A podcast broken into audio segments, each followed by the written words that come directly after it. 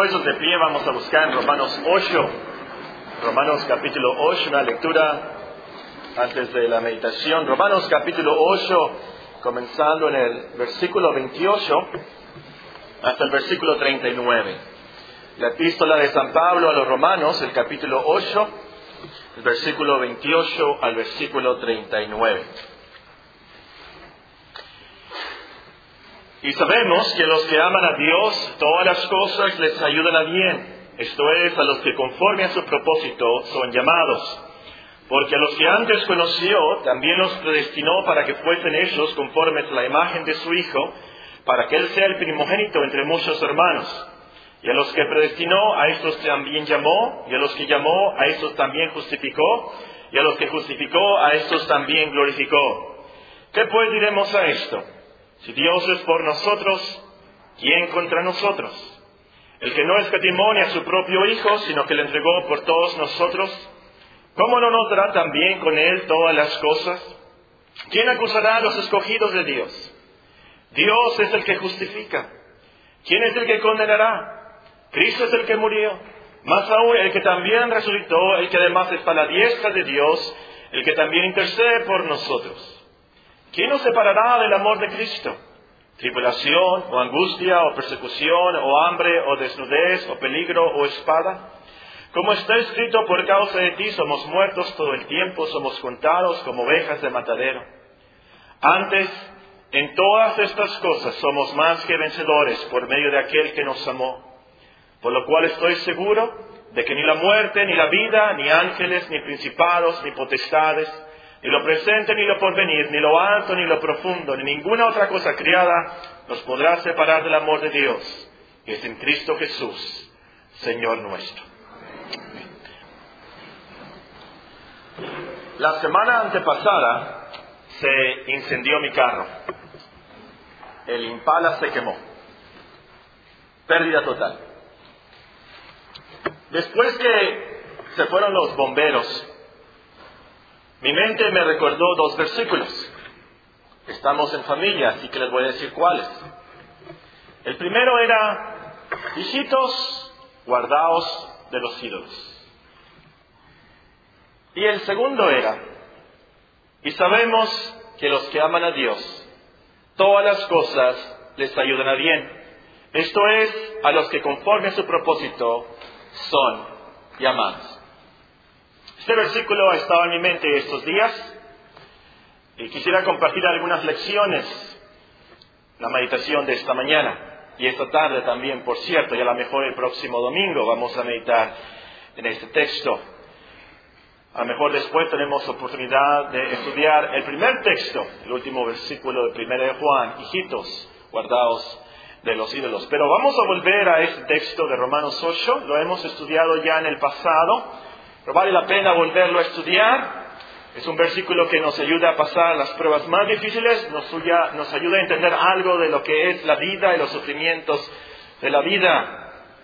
No creo que haya aquí alguna persona que diga, yo no quiero estudiar este versículo.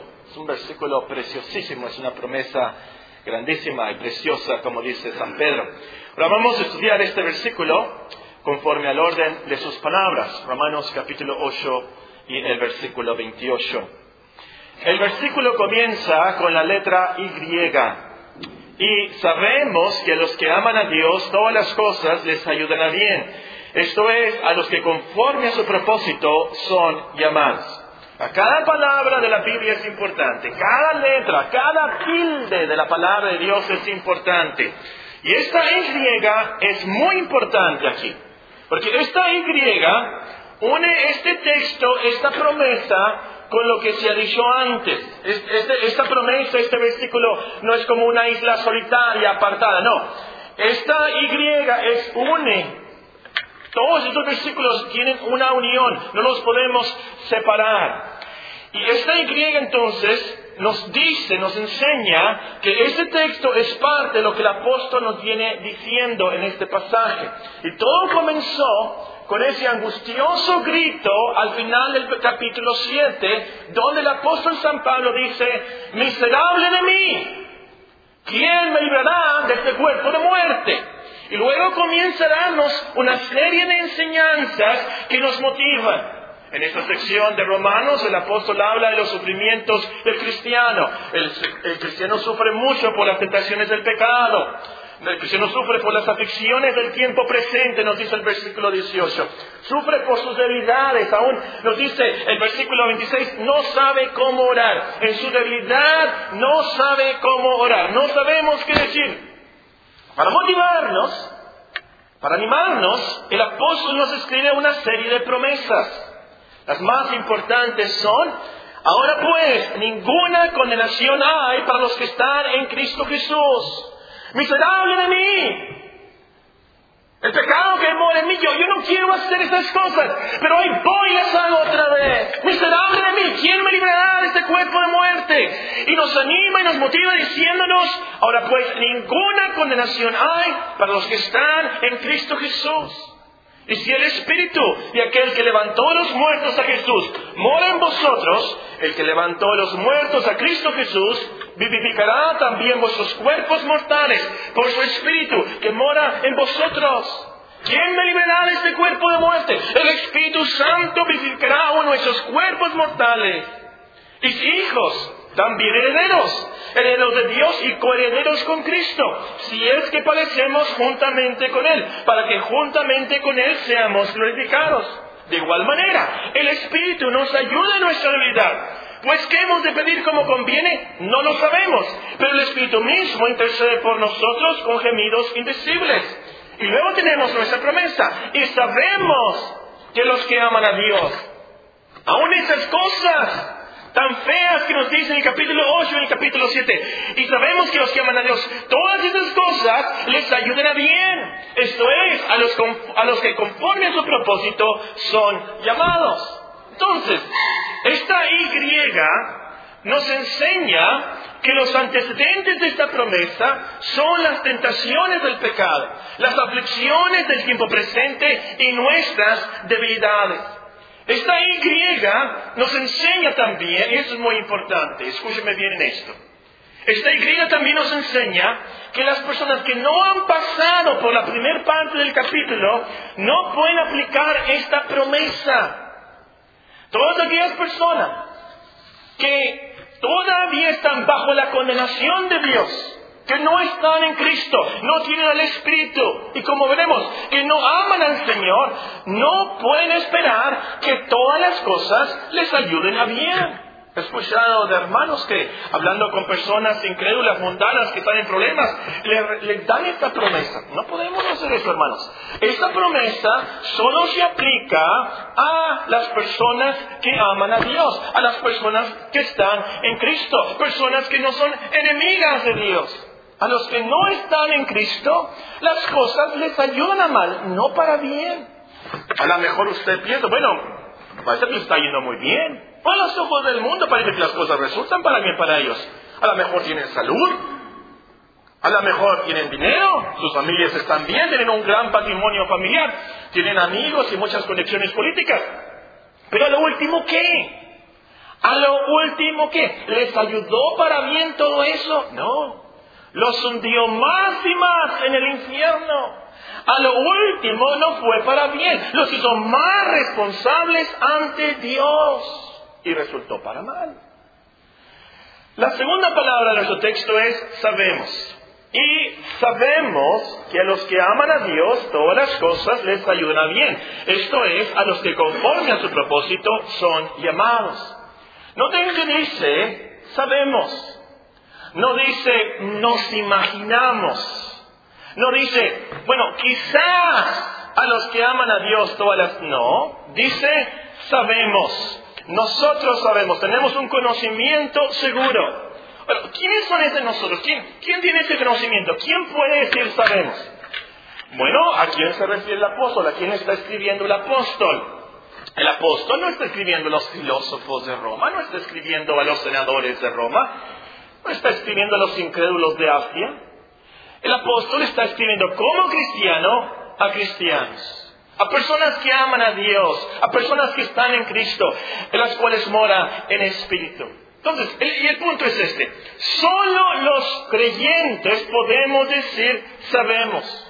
Los demás no tienen la fe, el conocimiento espiritual como para incluirse en esta promesa. Ellos no pueden realmente decir sabemos. Y es lógico, pues ¿cómo tenemos este conocimiento nosotros?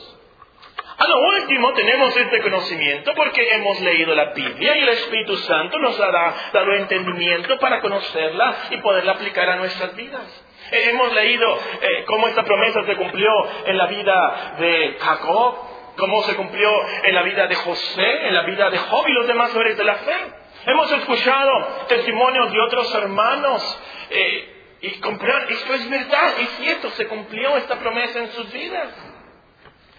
Le hemos leído biografías, la historia misma, pero esto es cierto, comprueba esta verdad de este versículo. Y aún en nuestras propias vidas, en nuestras propias vidas, el Señor nos ha mostrado que cosas malas y muy malas que pasaron en el pasado, ahora las vemos que han sucedido para bien.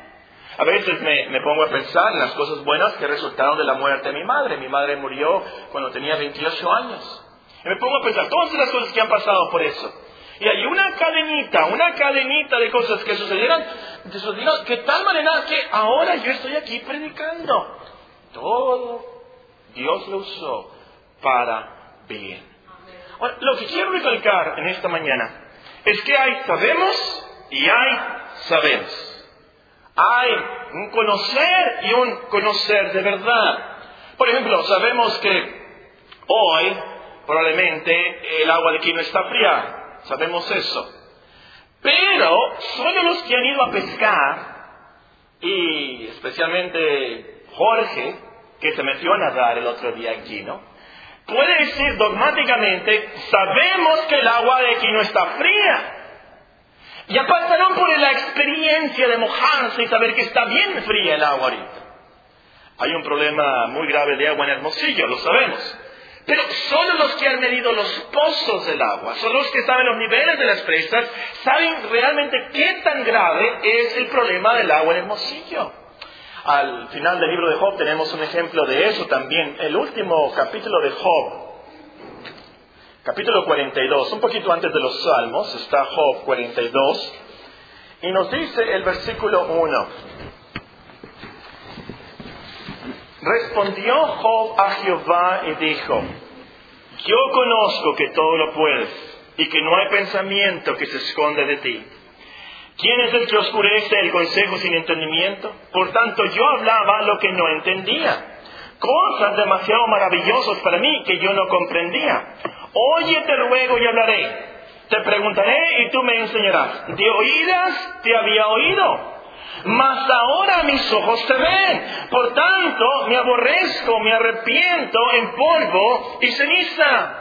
Job conocía de Dios. Dios, Dios lo había bendecido mucho. Puede usted leer el primer capítulo. Eh, tenía mucho entendimiento. Es más, dice en el primer capítulo que era un hombre perfecto, piadoso.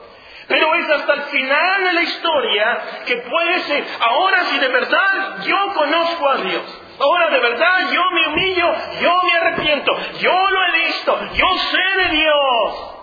Y recalco esta verdad, hermanos, porque hay cristianos que saben de memoria Romanos 8:28, pero no lo saben de corazón. Pueden repetir Romanos 8:28, pero no saben con fe que de verdad todas las cosas les ayudan a bien. Y por tanto, aunque recitan la promesa y la, dicen mucho, no tienen la consolación de Dios. Y ahí andan todos desinflados, en depresión continua, porque realmente no han llegado al punto de saber de verdad, sabemos que los que aman a Dios, todas las cosas les ayudan a bien. Entonces tú tienes que asegurarte que tienes este conocimiento.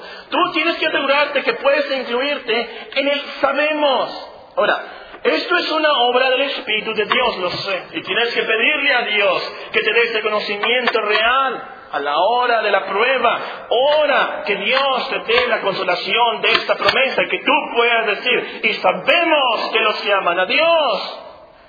Pero tú tienes que esforzarte en conocer tu Biblia. Tú tienes que esforzarte en conocer las promesas de Dios. Tú tienes que considerar la providencia de Dios en tu propia vida. Tienes que reconocer que todas las cosas que te han pasado desde que naciste hasta este día no han sido sin causa. Dios tiene un propósito. Tienes que reconocer que las bendiciones que resultaron de todas estas cosas son de parte de Dios y no son pura casualidad. No, no, no, no, no. Son de parte de Dios. Cosas que Dios guió y controló y administró para tu bien y para su gloria. Mucho beneficio sería que tú apuntaras tus peticiones al orar nosotros pedimos que se haga la voluntad de Dios, pedimos por nuestros problemas en nuestras vidas, rogamos que nos ayuden las pruebas. Y muchas veces pasa que en los meses de los años después se nos olvida. Si viéramos esos registros de esas peticiones a través de nuestra vida, no vamos a dar cuenta. Es cierto, Dios dio todas estas cosas para bien. Y vamos a decir con más seguridad, sabemos que los que aman a Dios, todas las cosas ayudan a bien. Y la próxima vez que tengas una prueba o una angustia, Tú vas a tener esa fe y ese conocimiento para mantenerte firme, con mucha paciencia y fortaleza y ser un buen testimonio entre los demás de la grandeza y la gracia de Dios en tu vida. Ahora, antes de comentar la siguiente frase de nuestro texto, la Biblia enfatiza esto del sabemos. Una y otra vez, por ejemplo, el apóstol nos dice, oh ignoráis, ¿acaso ignoráis, hermanos, que no saben? ¿Conocemos que una y otra vez el apóstol nos escribe versículos como, nosotros sabemos que hemos pasado de muerte a vida en que amamos a los hermanos. El que no ama a su hermano permanece en muerte. Sabemos que somos de Dios y el mundo entero está bajo el maligno. Pero sabemos que el Hijo de Dios ha venido y nos ha dado entendimiento para conocer al que es verdadero. Y estamos en el verdadero, en su Hijo Jesucristo. Este es el verdadero Dios y la vida eterna. Amados, ahora somos hijos de Dios. Y aún no se ha manifestado lo que hemos de ser. Pero sabemos que cuando Él se manifieste, seremos semejantes a Él, porque le veremos tal como Él es. Porque sabemos que si nuestra morada terrestre, este tabernáculo se deshiciere, tenemos de Dios un edificio, una casa no hecha de manos, eterna en los cielos. Hermanos, amigos, es cuando aplicamos los sabemos de la Biblia que tenemos paz y poder en la cristiandad. Es por eso que el apóstol nos manda, antes bien, crecer en la gracia y conocimiento de nuestro Señor y Salvador Jesucristo. A Él sea gloria, ahora y hasta el día de la eternidad. Amén. El último versículo de segunda de Pedro. Muy bien, ahora sí podemos ah, comentar sobre la tercera frase de nuestro texto. Es una condición. Esta promesa no es para todo el mundo. Y sabemos que a los que aman a Dios, todas las cosas les ayudan a bien. Esto es, a los que conforme a su propósito son llamados. Esta frase nos habla de nuestro afecto por Dios. Y es obvio, pero lo tengo que decir. Dios aquí, esta palabra, se refiere al Dios de la Biblia al Dios eterno, invisible, misericordioso, todopoderoso, lleno de gracia, paciente, abundante en bondad y verdad. Y digo esto porque hay muchos, desafortunadamente muchos, que aman a Dios en su sinceridad y religiosidad, pero no es el Dios verdadero, no es el Dios de la Biblia. Es un Dios de tradición, es un Dios de estampas, es un Dios de yeso, es un Dios de su imaginación, es un Dios muy chiquito, es más, hasta le dicen Diosito. No, este Dios no es ese Dios. Su Dios a lo mejor se calma viniendo de vez en cuando a la iglesia y eh, su Dios a lo mejor se calma ofrendándonos 50 pesos y portándose más o menos. No, amigos, el Dios de la Biblia no es ese Dios. Dios es santo, santo, santo. Un Dios que requiere que seamos perfectos. Un Dios que requiere que le adoremos en espíritu y en verdad. Entonces, a lo último, esta frase, a los que aman a Dios, describe a los verdaderos cristianos, los que se esfuerzan por conocer al Dios de la Biblia, los que se esfuerzan por amar al Señor con todo el corazón, con toda la mente, con todas las fuerzas, con toda el alma, como Él lo requiere en su palabra, porque este es nuestro Dios. Yo estoy seguro, si usted hace una investigación entre sus vecinos y, o manda a sus hijos Ve a preguntarle a fulano de tal si ama a Dios. Yo estoy seguro que el 99.9% te va a contestar, sí, yo amo a Dios. Yo en toda mi vida me he encontrado una sola persona atea, en toda mi vida. Y he hablado con muchas personas. A lo último, todos me dicen, sí, sí, creo en Dios. Una sola persona en toda mi vida eh, me ha dicho, yo, yo no creo en Dios, yo creo en la ciencia, yo no creo en esas cosas respeto tu religión. Bueno, el caso es que probablemente el 99.9% de tus amigos van a decir, yo creo en Dios, yo amo a Dios. Y el 100% de los que se llaman cristianos van a decirte, van a contestarte, por supuesto, yo amo a Dios, yo estoy seguro de eso.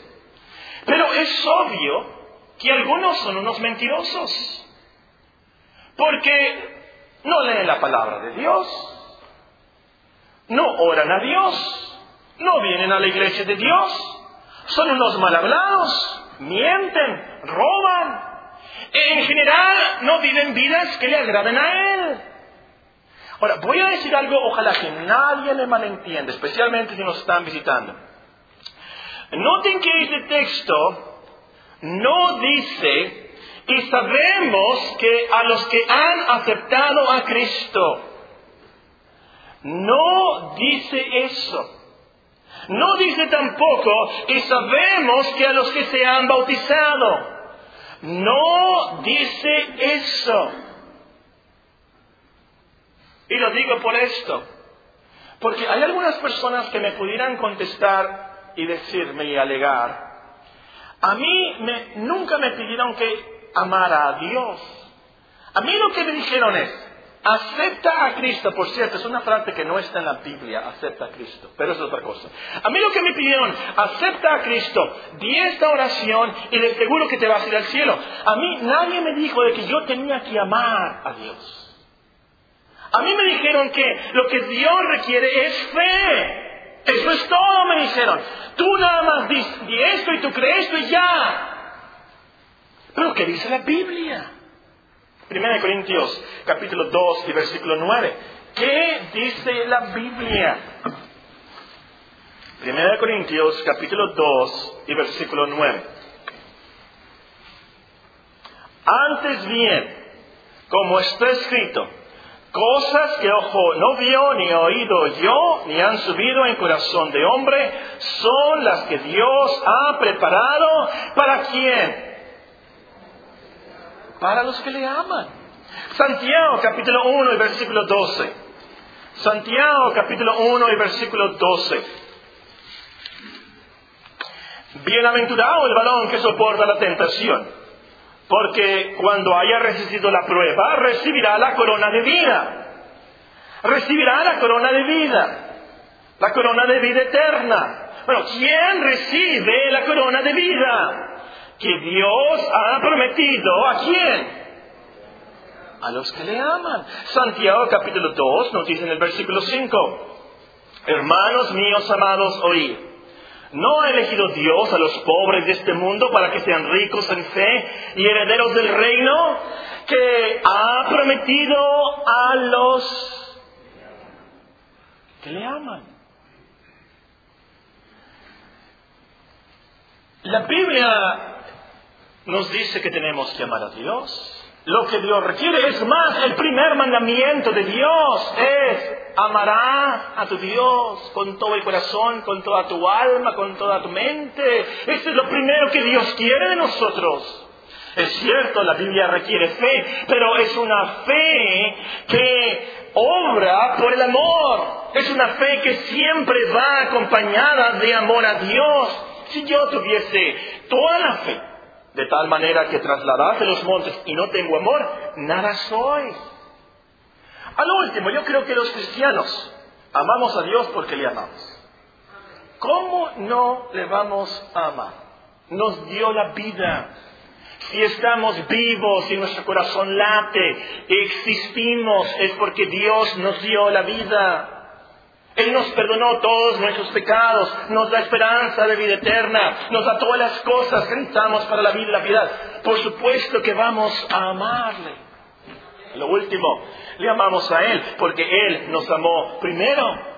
Le amamos a Él porque Él cambió nuestros corazones para que le amáramos a Él. Le amamos a Él porque Él envió a su Hijo a morir en nuestro lugar en el, en el Calvario. Entonces, hermanos, y esto es a lo que voy.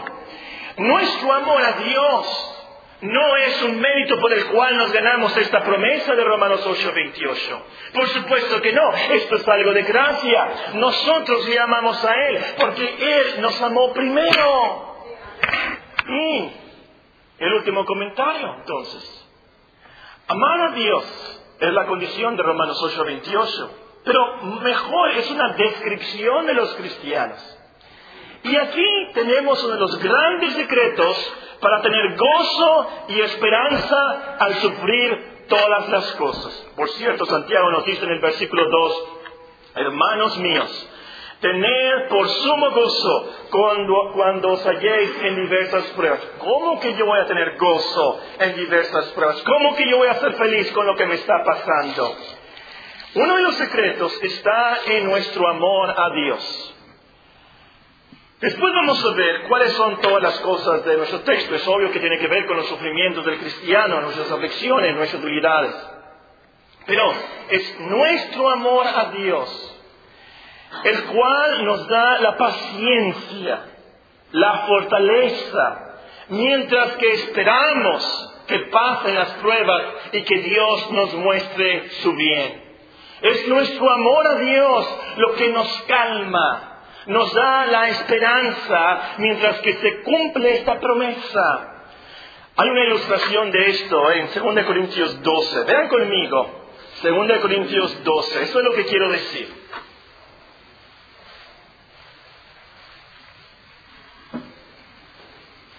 Segunda de Corintios capítulo 12.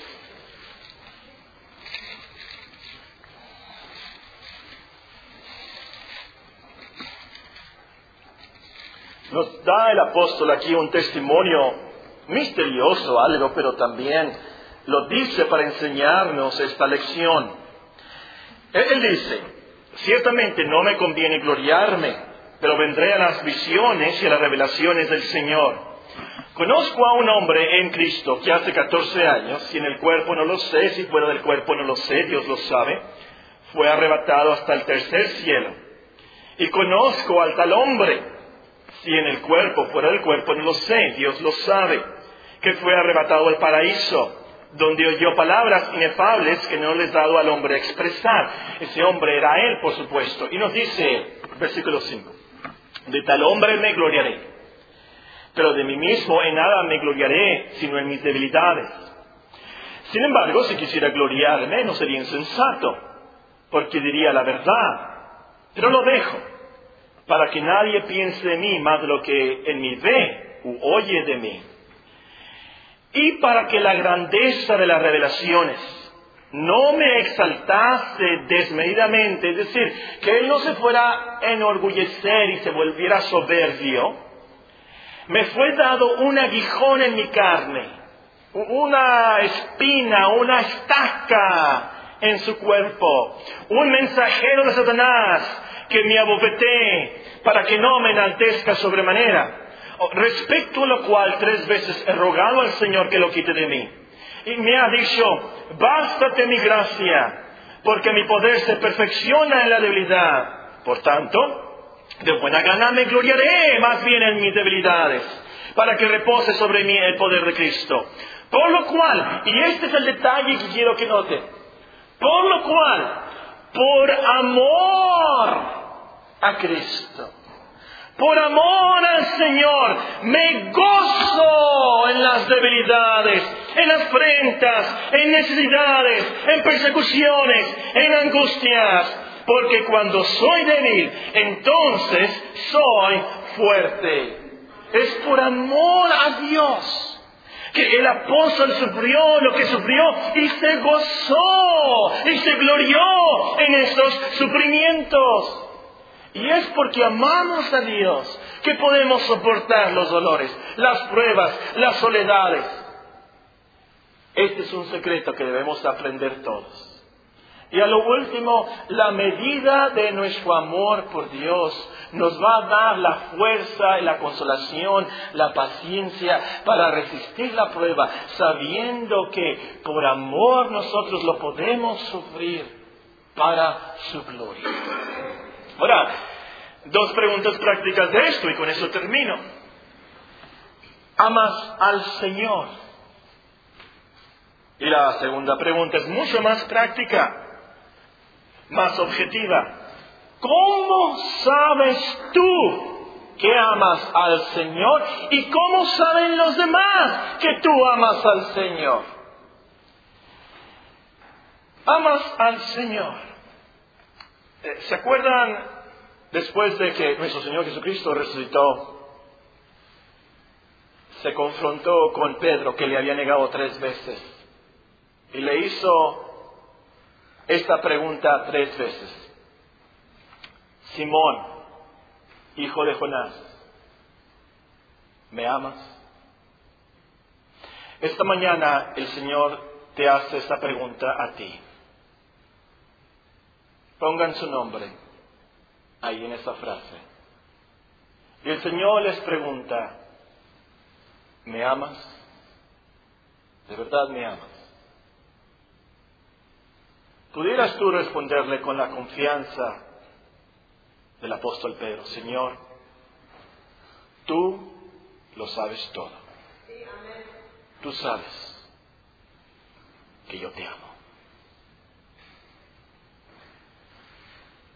Le pudieras responder a lo mejor eso, o en tu sinceridad y honestidad, ojalá que pudieras contestarle, Señor, yo fallo. Tú sabes, yo estoy intentando, yo quiero hacer lo que te agrada, yo quiero leer la Biblia, yo quiero aprender de ti.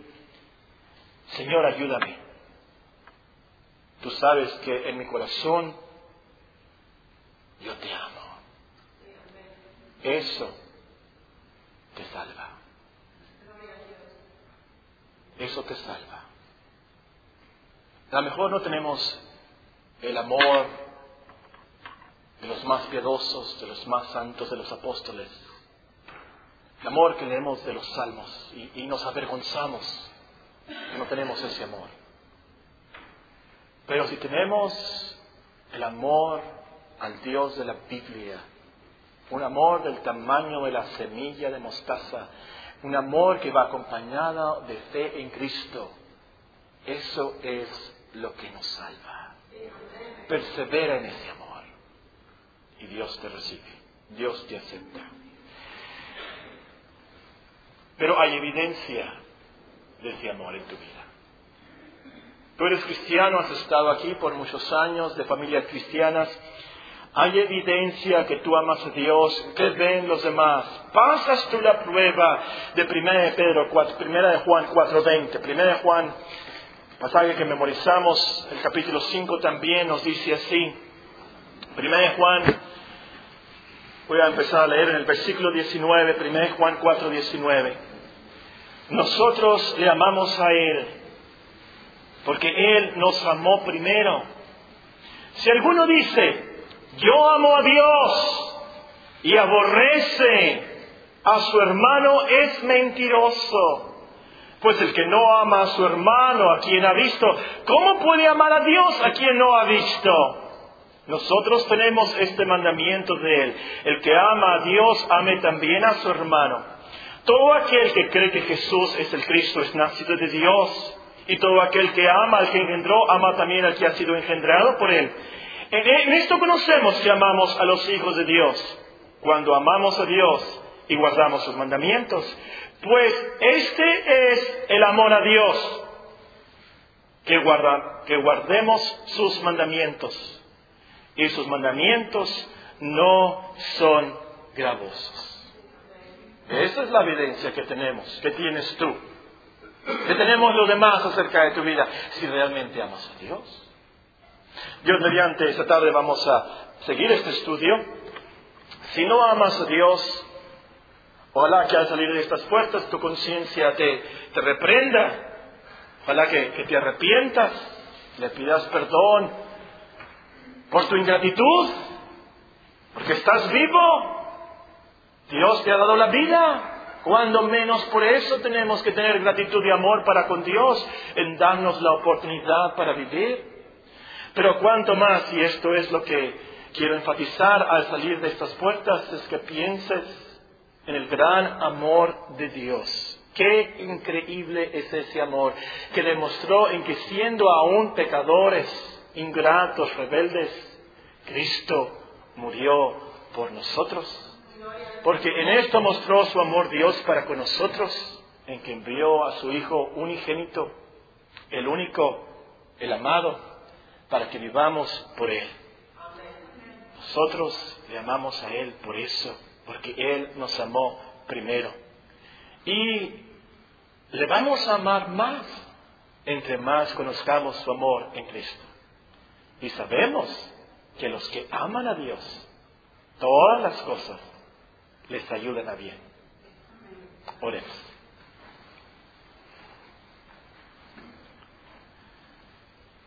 Padre bendito, te damos gracias por tu palabra, te damos gracias porque tú nos animas y nos motivas con el amor de Cristo.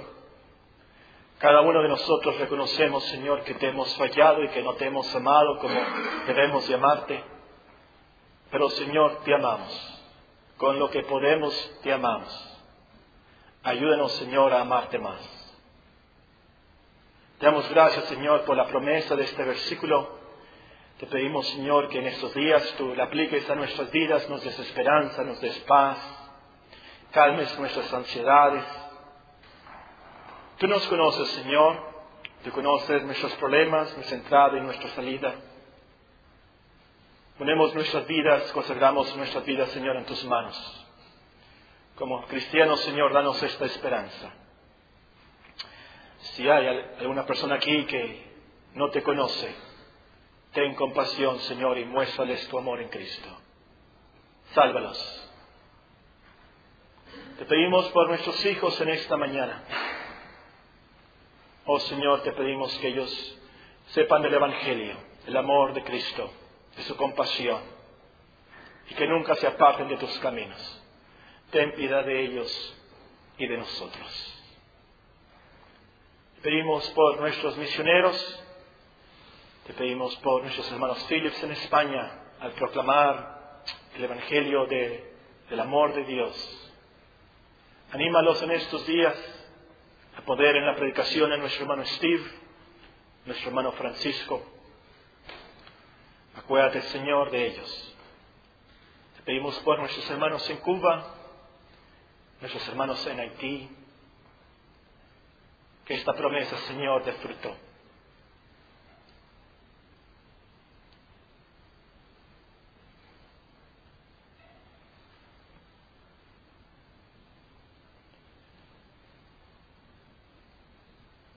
Cristo Jesús. Amén.